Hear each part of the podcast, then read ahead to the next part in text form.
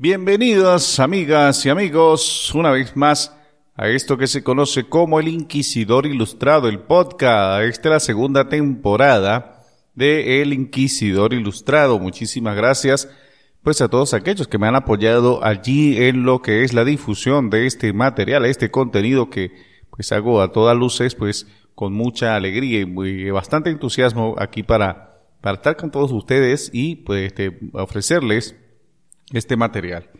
Continuamos como siempre, o sea que el podcast siempre es primero un, un tema mm, X, tema Y, y luego viene el tema que viene ya como, como preámbulo, como siempre, es Leyendas del Táchira. Ahí pues eh, tenemos la leyenda del Táchira, pues ya está en la onceava entrega de Leyendas del Táchira este del, libro de Lolita Robles de Mora, Leyendas del Táchira 1. Ahí me está llegando un mensaje. Muchas gracias. Me acaba de llegar un mensaje. Ah, bueno. Bueno, este me acaba de llegar un mensaje. Bueno, muchas gracias. Eh, Eli Calderón. Este, estoy respondiendo a través del podcast en vivo. Bueno, en vivo en cuanto a lo que es el, el, el podcast, la hechura del podcast. Muchísimas gracias, hermano. Estamos pendientes. Eli Calderón, entonces, para el próximo podcast. Este es un compañero, pues, que yo siempre le he pedido eh, a compartir con nosotros, o conmigo en este caso, en hacer eh, el podcast. Entonces, vamos a mandarla ahí. Dice que está de cumpleaños, sí, que está en eso, papá, como dice. Bueno, saludos allá. Te quiero mucho, hermano. Eli Calderón, muchísimas gracias.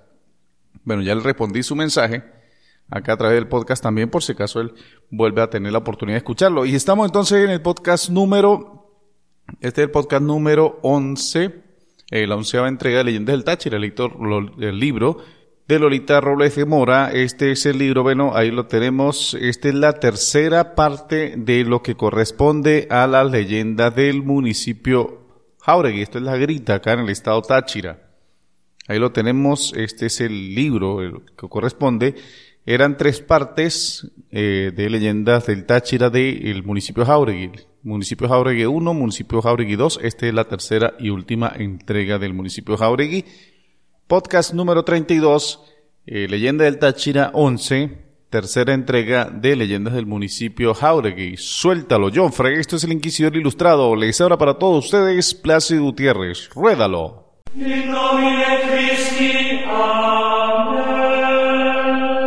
Plácido Gutiérrez presenta El Inquisidor Ilustrado, espacio realizado con el fin de divagar acerca de misterios, mitos, leyendas, hechos insólitos y mucho más.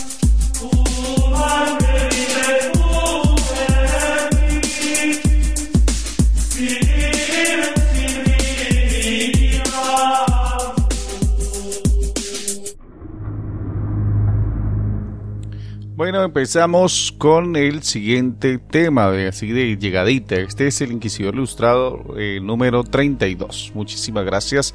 Así como lo dije anteriormente, vamos a empezar con... Yo siempre tomo de referencia esto que se llama eh, el libro de Doña Lolita Robles de Mora. Y, por ejemplo, eh, me preguntaba un hermano mío que por qué hacía yo este podcast así, de esta manera, con las voces robóticas, esas voces que son tan genéricas, que de hecho muchos videos de TikTok tienen pues estas voces. Entonces yo le expliqué que eh, yo hacía esto para darle cierto matiz y que no se escuchara tan lineal la, el podcast, escuchar algo, porque es difícil, es difícil que alguien te venga a acompañar a hacer un podcast, tanto por el tiempo como pese a que es un formato grabado, pues la gente siempre le tiene algo de miedo a los que son los micrófonos. He intentado pues hacer el podcast con diferentes personas, pero siempre ha sido la negativa o el miedo o el rechazo a la realización de podcast. Entonces, por ahora, pues no tengo esa suerte de que alguien me ayude con la elaboración de los podcasts. hasta el momento soy solo en esto lo que son los podcasts. Bueno, vamos a empezar. No es para que no es para dar lástima, obviamente. Vamos a empezar entonces con el, el primer el primer relato. Vamos a dejar que la misma máquina sea la que diga el, el cuento o el nombre o el título a continuación. Suéltalo o ruédalo.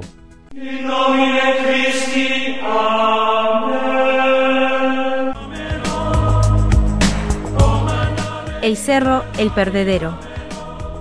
Joaquín salió muy temprano de su casa. La neblina y la brisa montañera le acariciaron el rostro. Apenas se veía el camino. Tomó carretera hacia Pueblo Hondo y luego torció hacia la derecha. A lo lejos, se perfilaban las montañas entre cortinas de nubes y neblina. El sol se desperezó y salió de su escondrijo. Las nubes coloreadas jugaban al compás del viento. El cielo se iba tornando cada vez más azul lo mismo que el cerro, el pedrero. Joaquín dejó la carretera y se internó en el bosque. Hilitos de agua corrían desde la cumbre. El piso estaba mojado al igual que la yerba. De los árboles colgaban lianas parásitas. Sobre ellas hermosas orquídeas despertaban con el alba y por todas partes helechos, desde los más pequeños hasta los más corpulentos. Joaquín pasó un claro del bosque cubierto de mostaza, las pequeñas flores amarillas tapizaban el llanito como una alfombra, más adelante pequeñas margaritas, no me olvides azules y blancos. El sol iluminaba esta agreste e impresionante naturaleza. Sacó de su morral la cámara fotográfica y centró el objetivo. En el instante el sol se oscureció. Él miró el cielo y dijo, ¡Qué extraño! Si el cielo estaba azul. Esperaré un rato. Siguió caminando, en varias oportunidades trató de sacar fotografías y siempre el mismo resultado. Se acordó de su tío Horacio. El Cerro El Perdedero fue el último reducto a donde se retiraron los indios buroquías. Dicen que antes de desaparecer dejaron varios encantos. Pensó que quizá uno de los encantos era conservar su virginidad no permitiendo que nadie la violara. Siguió admirando el paisaje y pensando en los aborígenes, en su vida apacible y feliz por aquella comarca antes de la llegada de los colonizadores.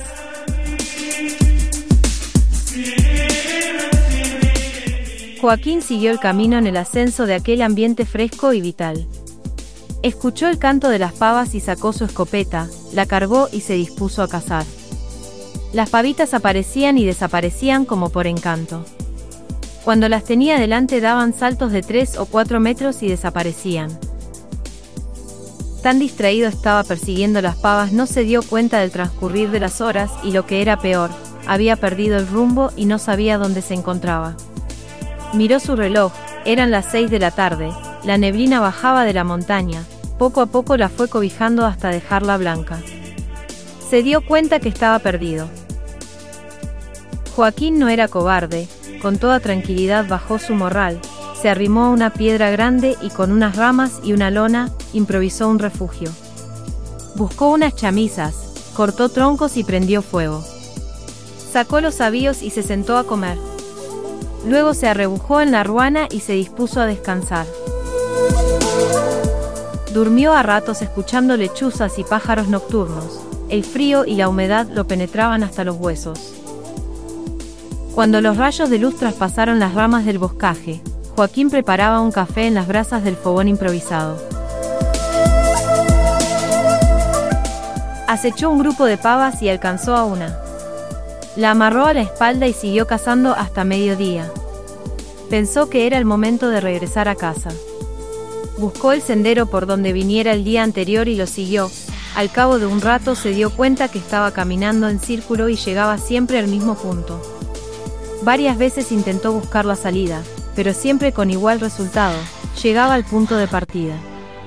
Cansado se sentó en una piedra y sacó un silbato, tenía que avisar que estaba perdido. Silbó muchas veces y el eco dispersaba y repetía el sonido. Joaquín empezaba a impacientarse y repitió muchas veces. Socorro. Vengan en mi auxilio. El eco repetía su voz. Sus tíos escucharon los gritos y dijeron, Mañana con el alba iremos en busca de Joaquín. Joaquín comió los pocos alimentos que le quedaban y buscó el mismo cobijo de la noche anterior. La noche era fría y húmeda, los ruidos de la selva sonaban por todas partes. Joaquín estaba solo y aterrado. Como en la noche anterior prendió fuego para ahuyentar las fieras. Durmió a ratos y se despertaba sobresaltado. Por encima de él saltaron dos ardillas llevando en sus patas delanteras restos de una arepa de trigo. Sonrió al verlas. Tomó un poco de café, luego, sopló el silbato. A lo lejos le contestaron, pensó, son mis tíos que vienen a buscarme, ya saben dónde estoy. Transcurrió todo el día. Joaquín corría de un lado a otro siguiendo los sonidos del silbato o los gritos de sus tíos. Joaquín, ¿dónde estás? Aquí dos. Vengan por mí dos. Así estuvieron hasta el atardecer y cuando pensaban que ya no se iban a encontrar, se vieron a través de unos árboles de la espesura. Joaquín corrió al lado de ellos y se dejó caer en la yerba, cansado, jadeante, casi sin alientos. Sobrino, qué susto nos has dado. El tío Horacio le acercó café y le dijo, eso te pasa por no hacer caso, te habíamos dicho que no se puede venir solo a esta montaña. Los buroquías la dejaron encantada y el que viene a cazar pavas y a interrumpir la paz del lugar, le cae el encanto y se pierde, por eso lo llaman el perdedero. Perdóname tío, exclamó Joaquín casi sin aliento. Perdonado, sobrino. Vamos, levántate, regresemos antes de que la niebla nos tape el camino y nos perdamos todos. Recuerden que estos parajes están encantados.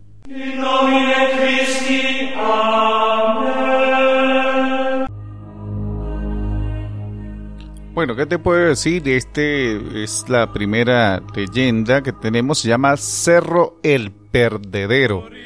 Es un cerro al cual le atribuyen que las personas que llegan allí pues tienen problemas y se tienden a perder rápidamente eh, o que van a perturbar la, la tranquilidad de las montañas. Observen que en todos los en todas las leyendas pues siempre existe el elemento de que todos los parajes eh, están encantados, están eh, embrujados o cualquier persona que venga por ya sea, o sea, ese es el perfil, a eso me refiero, ese es el perfil que se maneja en el libro de doña Lolita Robles de Mora donde dice que, por ejemplo, cada vez que alguien llega a perturbar, o sea, no estoy hablando de este caso en específico, simplemente estoy hablando de eh, cómo se trata la, o cómo trata la autora las leyendas o cómo se la contaron, de acuerdo al trabajo eh, que hizo acá la, la, la escritora. Casi todos tienen el mismo formato, dicen que son montañas encantadas, es un encanto, hay tesoros escondidos y el, misterio de que existe, o sea, el, efecto o el, realismo mágico que existe en cada una de estas leyendas. En este caso, pues algo muy que se ha venido trayendo a través de las demás leyendas, que es el, el efecto del encanto, que lo vamos a ver en las otras leyendas también. Se va a ver mucho esto, lo que se llama el, el, el encanto. De acuerdo a la historia, la montaña el cerro, el perdedero, es normal, pero si alguien va a perturbar la tranquilidad, pues se pierde.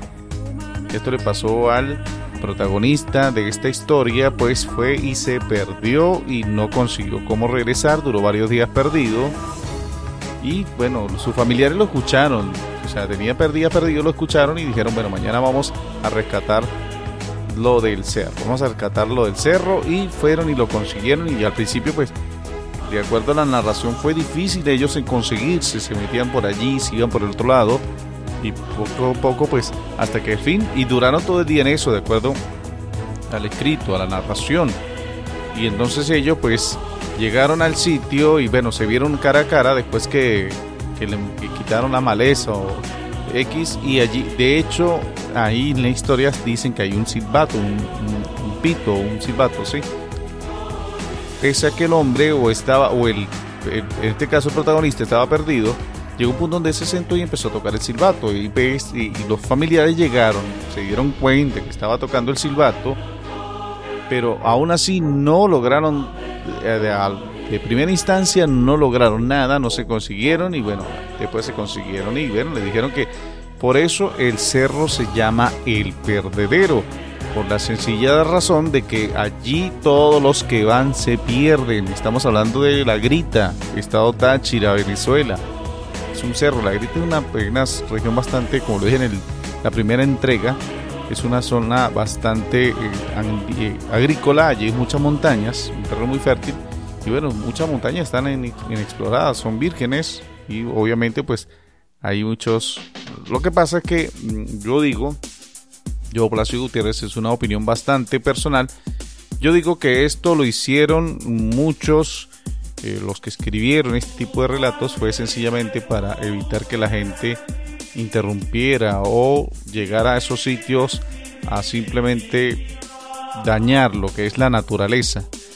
Entonces se creaban esas historias, muchas de ellas eran pues de tradición oral y bueno, y decían que bueno, no vaya para allá porque te vas a perder o a hacer cosas. Y esto yo creo que hizo que muchos de esos elementos eh, naturales estén todavía intactos por la tradición oral de que mira, si vas para allá te va a pasar algo malo y así pues se protegió mucha fauna silvestre. Es lo que nosotros pensamos.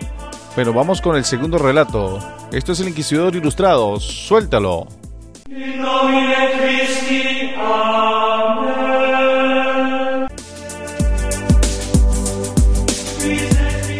La Laguna Encantada. Muy cerca de las porqueras y del páramo El Batallón se encuentra una pequeña laguna de aguas verdes. Los lugareños la han cercado con alambre. A su alrededor sembrado de claveles rojos, blancos y rosados, cuyo aroma perfuma el ambiente hacia las faldas de las montañas árboles y pequeños matorrales. Dicen que la laguna tiene en su interior una cueva y que dentro de ella está un rico tesoro. Los que han intentado buscarlo han desaparecido bajo sus aguas y sus cuerpos no se han podido rescatar, quedando sepultados para siempre en las profundidades. Carlos, Ramón y Pedro fueron a pasar el día en las porqueras con sus respectivas familias. Caminaron un buen trecho y llegaron hasta la laguna encantada. Al divisarla se detuvieron para contemplarla. ¿Será cierto lo que dicen de ella? Dijo Carlos. Se cuenta que los indios caricuenas la dejaron encantada y que en su fondo hay un tesoro encerrado en una cueva. ¿Quién sabe? exclamó Pedro pensativo. Carlos prosiguió. Muchas personas han intentado sacar el tesoro, desaparecen bajo sus aguas y sus cuerpos se pierden. No sabemos qué misterio guardan. Hace tiempo que nadie se atreve a penetrar en ella. Así, pequeña y aparentemente inofensiva, suele causar estragos cuando se desborda dijo Ramón. Yo le escuché a un anciano que vive más abajo, que la laguna se disgusta cuando interrumpen sus aguas con palos o piedras. Siguieron caminando hasta llegar a la ribera de la laguna. Ramón no resistió la tentación de coger unas piedritas y lanzarlas repetidamente al agua, estas saltaron sobre la superficie tranquila y formaron ondas que se fueron agrandando y se multiplicaron hasta convertirse en oleaje que fue creciendo levantándose a gran altura hasta salirse del cauce. La laguna comenzó a crecer y desbordarse. Los muchachos corrieron despavoridos gritando. Se ha disgustado, se ha disgustado. Dijo otro, la laguna no quiere que interrumpan su sueño. La laguna está encantada, huyamos. Agregó Ramón. Y corrieron monte arriba. La laguna siguió creciendo y desbordándose con un ruido ensordecedor. Las tierras de sembradío se inundaron y los claveles quedaron sepultados. Las aguas fueron aquietándose y la laguna volvió a sus contornos. Los habitantes de la región, desde lugares estratégicos contemplaron la transformación y se preguntaban, ¿quién habrá sido el osado que molestó a la laguna?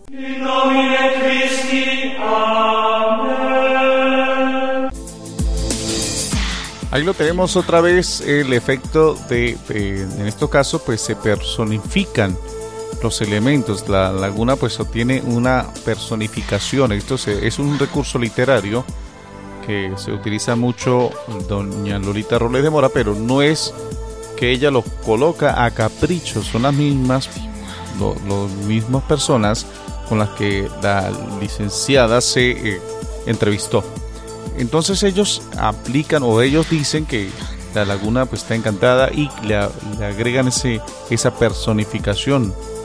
Y es donde dicen pues, que la laguna se molesta, que le interrumpan su sueño, eh, los jóvenes pues fueron allí eh, de acuerdo al relato, fueron y tiraron o lanzaron algunas piedras donde pues eh, la laguna pues empezó el oleaje poco, poco a poco, así como una pesadilla, empezó las olas mucho más grandes y bueno, ellos les, se tuvieron que refugiar o salieron corriendo a sitios más elevados y la gente pues que vio el desastre que ocasionó la laguna, que eh, mojó, inundó el cercado y muchas cosas a su alrededor y la gente del pueblo que estaban o que siempre han estado pendientes, de de acuerdo a lo del relato, ellos pues dijeron algo pasó, o sea, ¿a quién? ¿Quién habrá interrumpido esto o la tranquilidad de la laguna?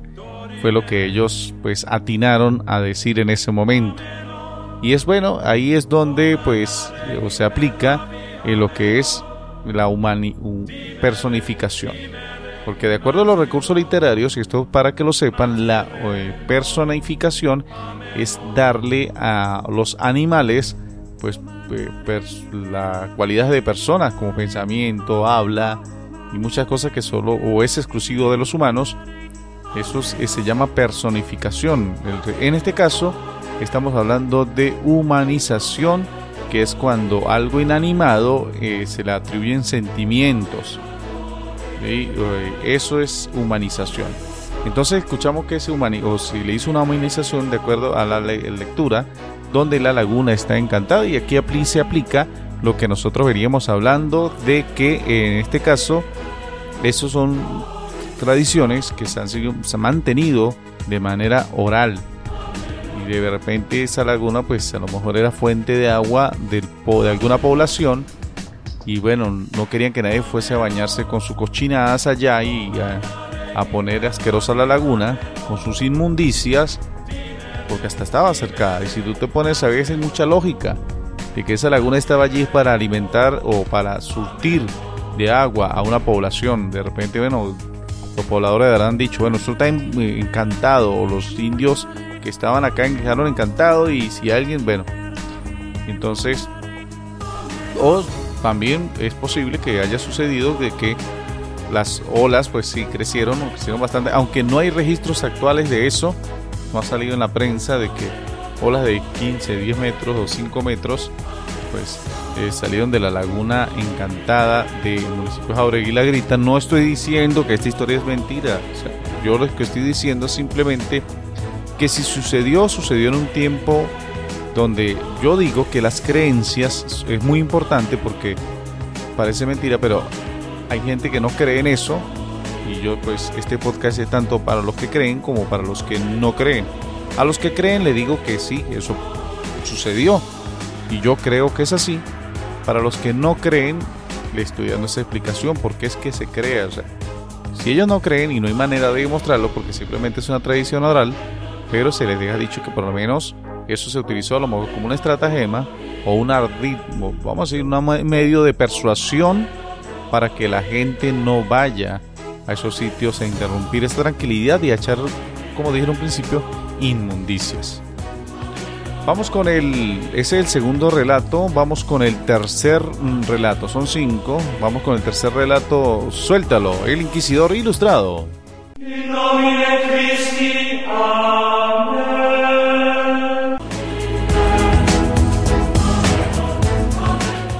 La Laguna Negra. Por una carretera siempre en ascenso desde la Grita hasta la Porqueras, se acercaron hasta el páramo el batallón. Montañas, montañas y montañas. Estaban en plena cordillera andina. La vegetación es baja y rala, tomillo, orégano, díctamo real, helechos y frailejones que adornan el paisaje con su floración en forma de racimo. Estaba despejado y se disponían a pasar un día diferente en contacto con la naturaleza. El sol era radiante y luminoso, solo en la lejanía se quedaban los pequeños rastros de bruma. Dejaron la carretera y siguieron por un sendero. Comenzaban a pesar los morrales. El paisaje idílico, pequeños manantiales de aguas frías y cristalinas, de calas, juncos y lirios silvestres, campos llenos de miosotis, las pequeñas florecillas azules y por otro lado florecillas amarillas de mostaza. Respiraron profundo y continuaron muy despacio hacia la cumbre. En un pequeño valle bordeado de páramos altísimos estaba la Laguna Negra. A su alrededor bandadas de patos salvajes que en esta época del año tenían allí sus predios. Es la laguna negra, exclamó Felipe. Qué bella, dijo Andrés. ¿Será verdad que está encantada? Parece mentira, dijo José, con esta luz, con este cielo azul, con este paisaje tan bello. Se acercaron un poco y miraron las aguas. Eran oscuras y tétricas, no se veía el fondo y no se podía prever lo que había en su interior. En sus bordes juncos y pequeñas gramíneas salpicadas de margaritas tapizaban la tierra como una alfombra. Los tres amigos pasaron la mañana explorando los contornos y tomando fotografías. Estaban entusiasmados con el espectáculo que tenían ante sus ojos y querían hacerlo imperecedero. ¿Habrá carpas o truchas en la laguna? Preguntó José. Posiblemente, le respondieron. Sacaron su avío y comieron. Luego dormitaron un rato sobre la hierba fresca. Felipe, que llevaba una escopeta, dijo a sus amigos. Voy a cazar unos patos para llevar para la casa. No lo hagas, dijo José, mira que tranquilos están, si te acercas mucho virán quién sabe a dónde. Yo no me acercaría mucho a sus orillas, el color de las aguas me causa terror, además, recuerda lo que dicen los lugareños. No lo creo, esa laguna no tiene aspecto de estar encantada. Haz lo que quieras, repuso José sin comprender su mal humor. Felipe fue despacio a esconderse detrás de una enorme piedra cercana a la orilla. Desde allí vigilaría los movimientos de los patos cuando se acercaran. Pasó nadando un grupo de patos, luego, se acercaron a la orilla, estiraron sus alas y picotearon las hierbas. Felipe centró la mira, uno, dos, tres, y varios patos cayeron. Uno de ellos corrió hacia la laguna y Felipe corrió a cogerlo. Tomó en sus manos los dos primeros que aún estaban vivos y cuando fue a tomar el tercero resbaló con el musgo de una piedra y cayó a la laguna. Las aguas heladas lo hicieron temblar. La laguna era muy honda y no tocaba el fondo, Además, él no sabía nadar. Auxilio. Andrés, José, me ahogó. Ayúdenme. Antes de que sus amigos pudieran auxiliarlo, se sumergió. Quedaron paralizados de terror. No se veía nada a través de las aguas negras. Felipe había desaparecido. La laguna negra había cobrado otra víctima. El nefasto encanto se había apoderado del amigo. Su cuerpo inerte lo encontraron días después en la orilla opuesta.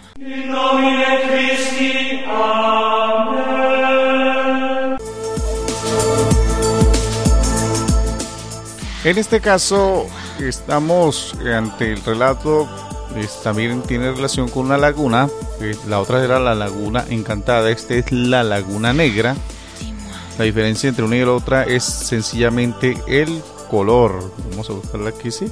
La laguna encantada era la anterior, esta es la laguna negra. ¿Por qué decían laguna negra? Porque se decía que allí pues el agua era muy oscura, había unos tesoros y decían que esa laguna pues tenía su encanto. No es la misma laguna anterior, es otra laguna. Otra laguna allí en las montañas. Entonces decía que tenía un encanto y bueno, los amigos fueron, tomaron fotografías, así como lo dice el relato, ellos estuvieron muy contentos haciendo su excursión. ¿Qué es lo que pasa en este caso? Pues bueno, uno de ellos pues dijo, tengo una escopeta, vamos a cazar. Y los otros amigos pues se opusieron rotundamente y él en su intento pues cazó tres patos, agarró dos y cuando fue a agarrar el tercero resbaló y cayó dentro de la laguna y casualmente no sabía nadar y se ahogó. Los amigos pues no se metieron a la laguna para ayudarlo porque antes de que ellos llegasen el, el amigo ya se había desaparecido en las aguas de la laguna y ellos no lograron y bueno y con, con ese caso pues no, no se metieron a salvarlo. Aquí quiero hacer un paréntesis, en, este caso de la laguna, quiero hacer un paréntesis sacando de, lado lo que es el, realismo o la parte mágica, vamos a sacarlo un poco de lado. Sería, eh, es posible que vamos a sacar la idea de que esos jóvenes no sepan nada que la laguna está encantada.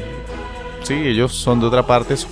Estamos haciendo un caso hipotético de que estos jóvenes no son de la grita, no conocen la historia de la laguna, pero llegan a la laguna. Es un caso hipotético para plantearle lo que les voy a decir. Si la situación ocurre tal cual, pero sin ellos, repito, tener conocimiento de que la laguna está encantada, yo creo que ese señor sí se salva. El que se está ahogando, el muchacho sí se salva. Porque a vista, de acuerdo, si ese relato es tal cual como lo escribió doña Lolita Robles de Mora, no estoy diciendo que doña Lolita Robles de Mora esté inventando, ella simplemente transcribió o, hizo una compilación en el libro Leyendas del Táchira de relatos que se transmitían de manera oral, no hay ningún registro para probar que sean o qué tan ciertos son o si son falsos o si son verdaderos, no. Pero si el relato llega a ser verdadero, entonces ahí y ellos yo lo que quiero dar a entender que si los muchachos no supieran nada del, entre comillas, el encanto de la laguna, yo creo que ese muchacho sí se salva porque se meten a la laguna, porque en el relato se ve, de acuerdo al relato, se nota que los muchachos no se sumergieron por miedo al encanto de la laguna, porque según y si recuerdan hay una parte que dice el principio del relato que los que se meten dentro de la laguna desaparecen. Sí, eso. Ellos lo traen aquí, o sea, ellos ya vienen con ese, con ese sesgo ya.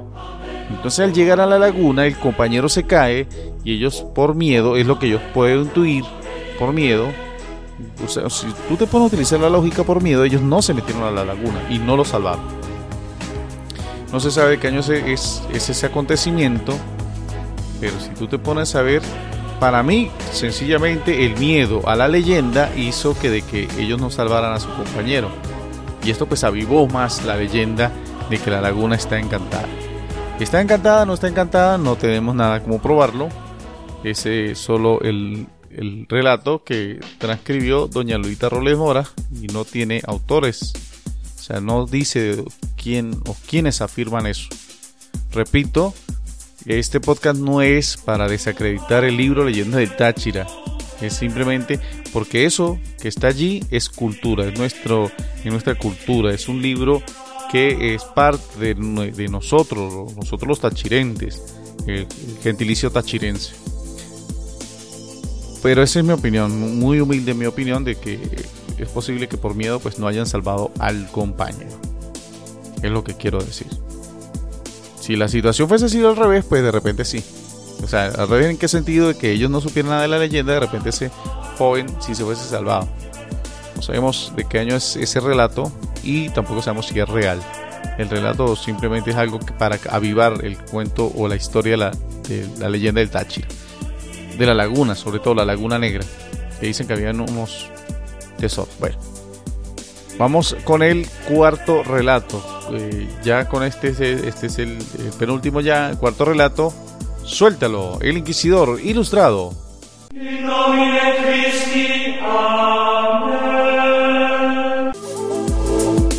En el páramo de El Rosal. La aldea, El Rosal, está prendida en la montaña entre plantas aromáticas y blancas rosas de páramo. Un camino conduce al páramo del mismo nombre, cada vez se hace más empinado. Los matorrales van decreciendo con la altura antes de perderse. En la cima, pequeñas gramíneas tapizan la esplanada junto con las hierbas menudas y florecillas amarillas. La atmósfera es limpia y transparente, el cielo azul intenso, allí terminan los confines del páramo. El aire fresco trae aromas de flores, romero, tomillo y laurel. En la tarde, el paisaje se transforma, la esplanada, los precipicios, las montañas, se cubren de niebla, todo se borra, se viste de blanco. En una casa de techo de teja vivía no hace mucho una anciana con sus nietos. Ella, con sus enaguas oscuras y cabellos de nube, se movía incansablemente alrededor del fogón. En las noches cuando todos se retiraban a descansar, Preparaba una escoba de chircas de romero con un largo palo, a manera de escobillón. La abuela creía que todos dormían y salió sigilosamente, con el escobillón al hombro. Subió el empinado camino que conduce a la cumbre. Su faldón negro se perdía en la noche y sus cabellos parecían de niebla. Soplaba una brisa húmeda y fría. Ella no se detuvo hasta llegar a la cima. Sus ojos centelleaban. Unos de sus nietos, Alejandro, la siguió a distancia. Al culminar el páramo, en la pequeña esplanada, vio cómo su abuela esgrimía el escobillón y daba golpes a las nubes. Estuvo dando tumbos y escobillazos durante mucho rato. Al fin logró que las nubes se alejaran, entonces, ella jadeante, regresó a la casa. Alejandro entró sigiloso y se quedó dormido. Se despertó cuando el sol entraba a raudales por la ventana y un sabroso olor a café inundaba la casa, se levantó y guiado por el aroma, llegó a la cocina. La abuela tostaba en el budare unas arepas de trigo. Buenos días abuela, bendición. Dios lo bendiga mijito. Abuela, dijo Alejandro entrecortado, ¿dónde estuvo anoche? Mijo, salí a correr las nubes. ¿Las nubes? Sí, ¿Qué nubes, abuela? Las nubes, mijito. Alejandro no contestó y desayunó en silencio. Todo el día estuvo pensando en la salida de su abuela. Daba vueltas por la casa, caminaba por el huerto y miraba las montañas, no encontraba explicación a lo sucedido. En la noche vio cómo la abuela aprontaba su escobillón, como ella notaba que Alejandro la miraba interrogante, le dijo. Esta noche vuelvo a correr las nubes. Esa noche, las noches siguientes, la abuela no salió porque hubo tormenta. En la lejanía se escuchaba el estruendo que retumbaba en las montañas, a trechos la casa se iluminaba con las centellas, la lluvia repiqueteaba en los cristales y el olor a tierra mojada mezclado con aromas del páramo, inundaba la pequeña casa. Noches después, la abuela, se arreglaba sus enaguas oscuras y su ruana, luego miraba la gran escoba. Alejandro la observaba, se dijo, esta noche saldrá de nuevo, la seguiré. Cuando todo estaba en silencio, la figura alargada de la abuela traspasó el umbral con la enorme escoba al hombro y se dirigió montaña arriba. El cielo estaba azul marino, titilaban las estrellas al igual que los ojos de la abuela, y como días atrás, al llegar a la cima, la abuela esgrimió la escoba y daba golpes a las nubes para alejarlas. Después de muchos tumbos y saltos, cansada y jadeante se sentó para ver cómo las nubes se iban alejando. Alejandro miraba con ojos de asombro. Siguió a la abuela por el sendero hasta la casa y sin ser visto, entró y se acostó. Esa noche soñó con caballos alados de color de nube que llegaban a reunirse en el páramo de El Rosal. En la mañana, después de saludar a la anciana, preguntó. ¿Qué hizo anoche, abuela? Ella sonriente le contestó. Salí a barrer las nubes, mijito. ¿A barrer las nubes? Sí, mijito. Pero esta respuesta no fue muy convincente para Alejandro, lo cual la anciana de inmediato notó, por lo que agregó. Las nubes son caballos que vienen de muy lejos, quizá desde el lago de Maracaibo. Vienen cansados y llenos de polvo de surcar los caminos del cielo, por eso, llegan a descargarse, ahí en la cima. Se revuelcan, refrescan y toman el aroma de la brisa, de las flores y de las plantas. Cuando se marchan se van frescos y livianos con olor a rosas, a romero, a tomillo, laurel y díctamo real, llevan el encanto, el aroma y la frescura de las cumbres. Estos potros cansados se revitalizan y se van alegres. La abuela sonrió y Alejandro sonrió con ella, Pensó en el sueño de la noche anterior, en el tropel de los caballos alados, ágiles y veloces como el viento.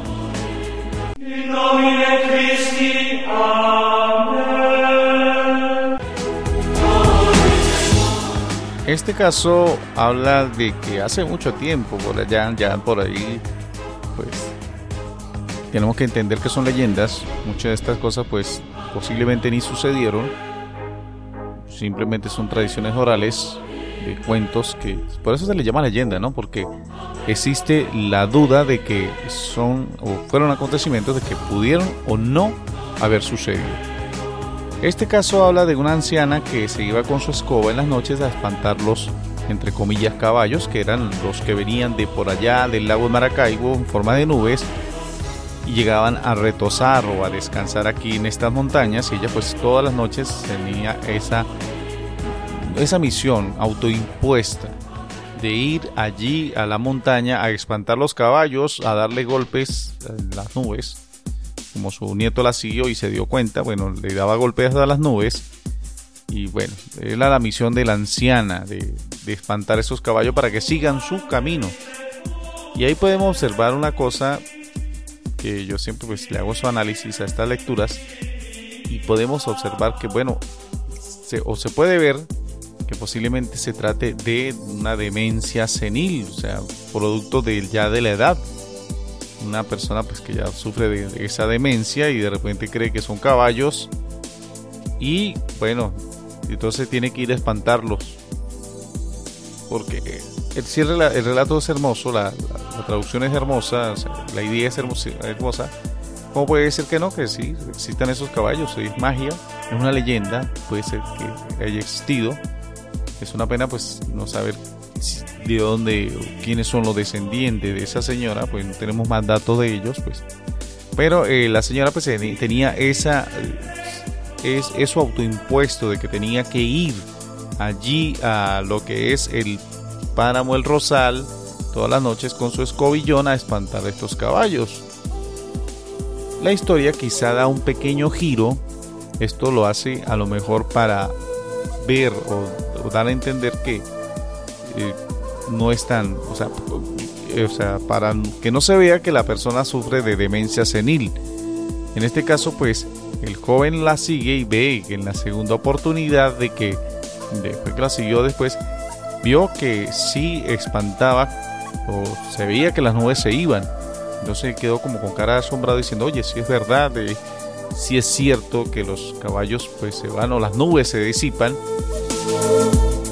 o sea, en el momento él quedó admirado de que lo que hacía la anciana hizo que las nubes se retiraran casualmente, aunque esta observación no la hizo la primera noche que la siguió.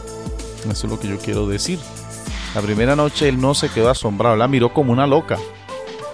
La segunda noche, pues ya, segunda noche no consecutiva, obviamente, pasaron varios días y ella fue, vio que no la vio como una loca, sino ya es algo de asombro. Sin embargo, él pregunta, al otro día hace, le hace una pregunta y le dice, la primera noche le hace la pregunta y le dice, abuela, ¿dónde estuviste? Y la abuela pues no le miente, no le miente para nada y le dice que estaba espantando nubes. Y él dice, me imagino, intuyo, él diría, bueno, mi abuela está empezando a volver loca. Y él ya empezó a estar más pendiente de ella cuando agarraba su escoba, cuando o sea, vamos, hoy la voy a seguir, dice, dijo en uno de esos momentos, la siguió, pero en este caso vio que la abuela estaba espantando las nubes y él como que se quedó con cara de asombro porque parece ser que como que vio algo allí, el, nieto de la señora vio algo allí que posiblemente es verdad lo que la abuelita le decía, ¿sí? En este caso. Entonces él ve que esto es así y bueno, él dice, ver, al otro día repito, no, no, la abuela no sabe que lo sigue, pero ya como que sospecha. Al otro día el joven le pregunta, abuela, eh, eh, ¿qué hiciste? Sí, espanté nubes otra vez, mijito. Entonces él le dice, ah, sí, las nubes, ¿qué tal? Entonces él no se queda con la idea, se queda como con cara de pensativo y la abuela le explica el cuento de los caballos que vienen de, de por allá de Maracaibo, que van a descansar aquí y luego se van descansados, ligeros. Si es más que todo parece una tradición como venida de la época de los indígenas y pues la han ido cambiando y, viene a nuestros días pero con otros protagonistas como suele suceder con muchas de las leyendas. Vamos con otro relato, con el último relato. Este es el Inquisidor Ilustrado, Leyendas del Táchira del municipio Jauregui, tercera entrega. Vamos a escuchar el último relato del podcast del día de hoy. Suéltalo.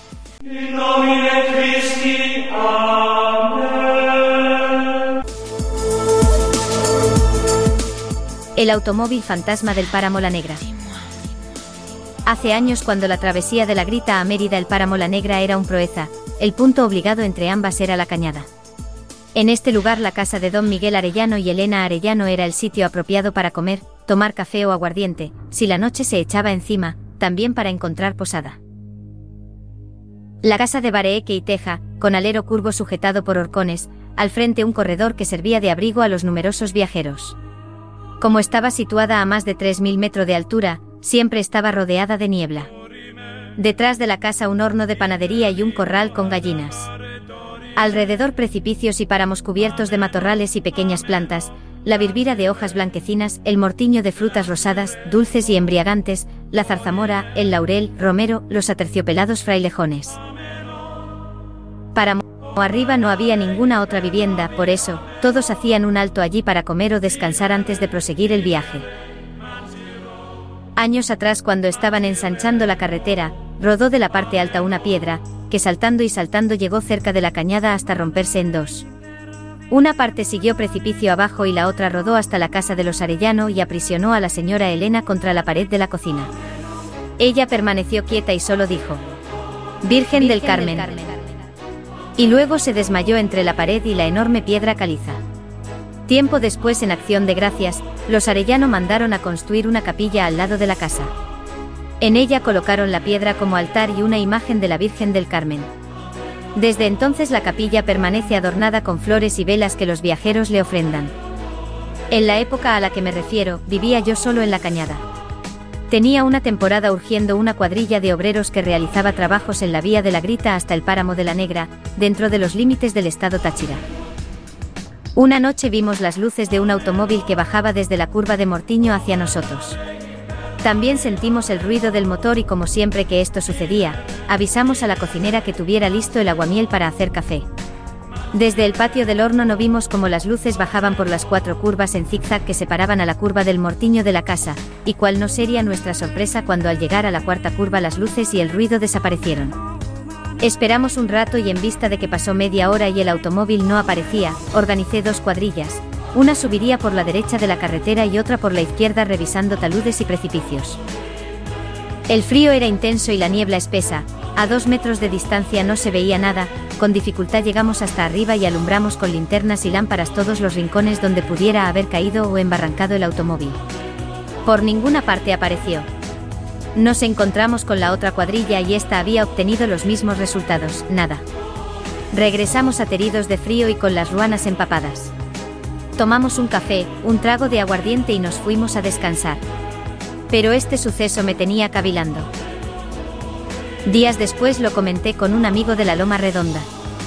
Me dijo que los vecinos de esa localidad ven todas las noches las luces de ese automóvil que baja desde la curva de Mortiño y al llegar a la quinta, o sea, a unos 700 metros de la casa y capilla de don Miguel Arellano, desaparece. Vuelve a aparecer poco después, más abajo de la misma.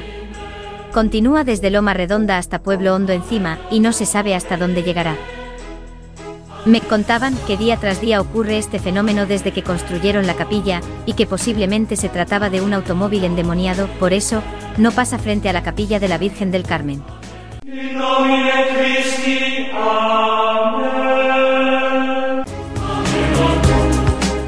Esta historia es bastante sencilla, es más práctica, más corta, mejor dicho. Es una historia de que nos habla de un carro fantasma, pero esta historia se divide en dos partes, así como una película. Hay una película que hay películas de terror que siempre explican el origen de las cosas, o sea, por qué es que sucede. Y tenemos esta historia que está dividida en dos partes. La parte donde vino una piedra y cayó del, de, una montaña cuando estaban haciendo una carretera y cayó y milagrosamente la señora pues no la aplastó, se detuvo y allí en agradecimiento hicieron una capilla a la Virgen del Carmen. Y esta es la segunda parte que hablan de un vehículo que es, entre comillas, asumen las personas que es endemoniado porque cuando baja por allí, pues desaparece antes de llegar a la, el altar que hicieron con la piedra de la Virgen del Carmen. Pasa ese sector y vuelve y reaparece más adelante. La historia pues habla de unos jóvenes que después de los acontecimientos, de la piedra que se cayó, una se dividió en dos, una se fue para un lado y la otra se fue para el otro y de esa piedra pues hicieron el altar a la Virgen del Carmen.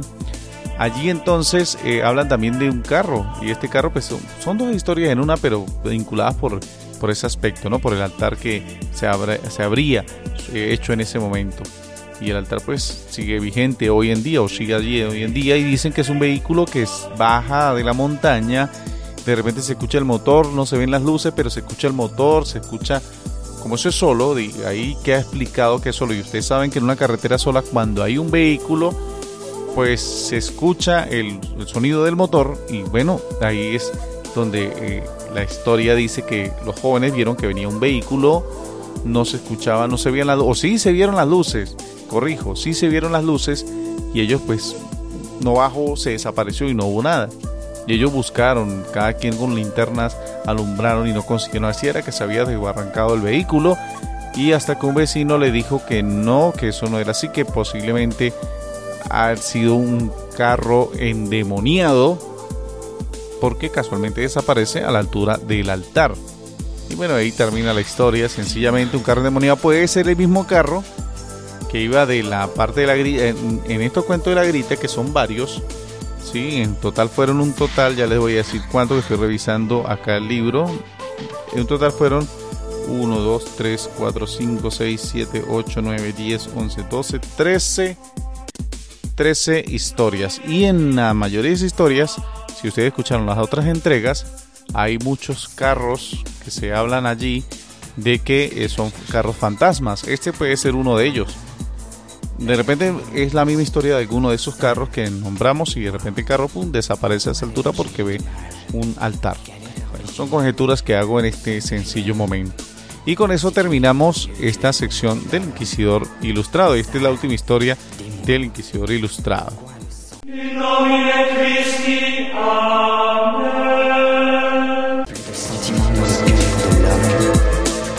Bueno, mis amigos, muchísimas gracias por su atención dispensada hasta este momento del podcast del Inquisidor Ilustrado. Muchísimas gracias a todos ustedes por esa eh, preferencia o de repente escuchar este podcast a este momento por curiosidad.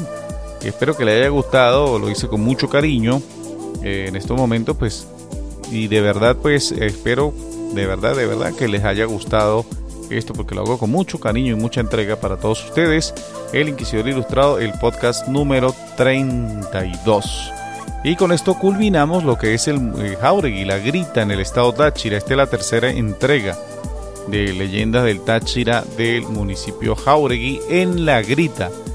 Bueno, mis amigos, hasta aquí llegamos entonces. Este fue el Inquisidor Ilustrado. Muchísimas gracias. Recuerden buscarnos en el blog placidofm.blogspot.com o si no en elinquisidorilustrado.blogspot.com. Cualquiera de los dos, repito, placidofm.blogspot.com o elinquisidorilustrado.blogspot.com. Ahí vas a conseguir las fuentes RSS eh, o las fuentes web. También vas a conseguir las diferentes plataformas donde puedes o escucharlo directamente o descargarlo sin necesidad de ningún programa o tan sencillo como seleccionar la plataforma de tu preferencia para escuchar este podcast. Muchísimas gracias a todos ustedes por la atención dispensada hasta este momento. Será hasta la próxima oportunidad. Les habló Plácido Gutiérrez. Chao y que Dios los bendiga.